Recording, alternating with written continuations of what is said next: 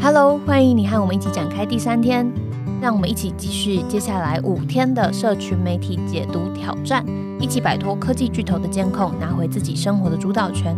如果说你还没有完成前两天的挑战，不小心点到这边来了，那要请你回到好望角 Podcast 的音档，点选第一天或第二天，按照顺序的挑战，效果会是最好的。在这边，我们每一天都会透过音档和大家聊聊社群媒体或科技对人们生活造成的影响，并且陪伴大家完成七天的小任务。每一天的任务呢，最多只要花上十五分钟的时间，那就让我们一起用最少的精力发挥最大的影响力，让自己回归有品质的生活吧。第三天要开始喽！每天睡醒之后，你做的第一件事情是什么？记得在我小的时候，每天被闹钟叫醒之后，第一件事情就是要摇摇晃晃的站起来，走向浴室啊，刷牙、洗脸。但是现在呢，因为我的手机就是闹钟，每天按掉闹钟之后，我都会下意识的拿起手机，划划 Facebook，划划 IG，然后也看看自己有没有错过的 Line 讯息，回复一下。有时候不小心一划，就超过了十分钟，害我上班都差点要迟到。和大家分享一个在科技趋势媒体科技导读里面听到的说法：手机里面承载的是一个虚拟的世界，在这个虚拟的社群事件里面呢，你其实建立起了自己的同温层，有了固定的资讯接收来源。但是这样的世界似乎和你的现实也越来越脱钩了。那这是什么意思呢？你有没有过这样子的经验？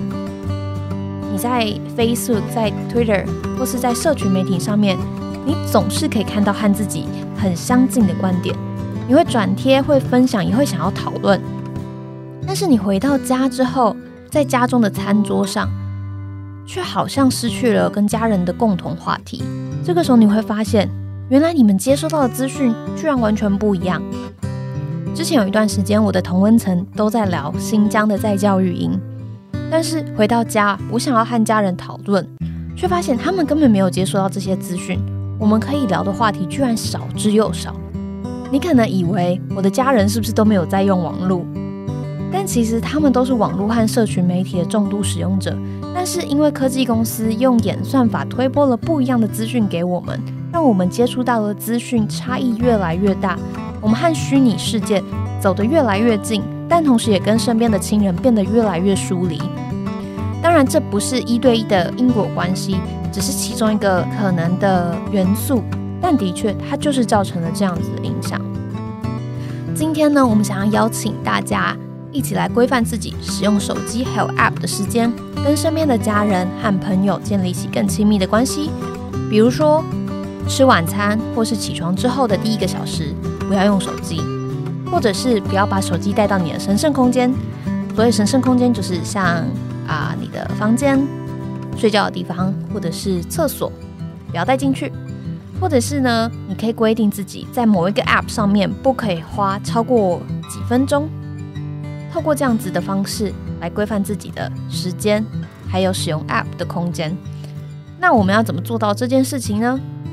我们帮大家简单设计了一款桌布。这上面写着为什么要使用手机？为什么是现在呢？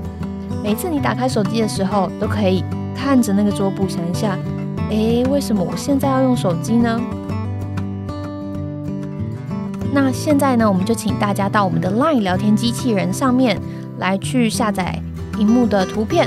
那如果你是 iPhone 的话呢，建议点选设定，然后调整背景图片。那如果是 Android 系统的手机的话，可以在手机的主荧幕按住任何空白位置，然后呢点选样式和桌布，把图片换成新的图片来提醒自己什么时候用手机，什么时候不用。期待大家都度过美好的一天，我们明天见喽，拜拜。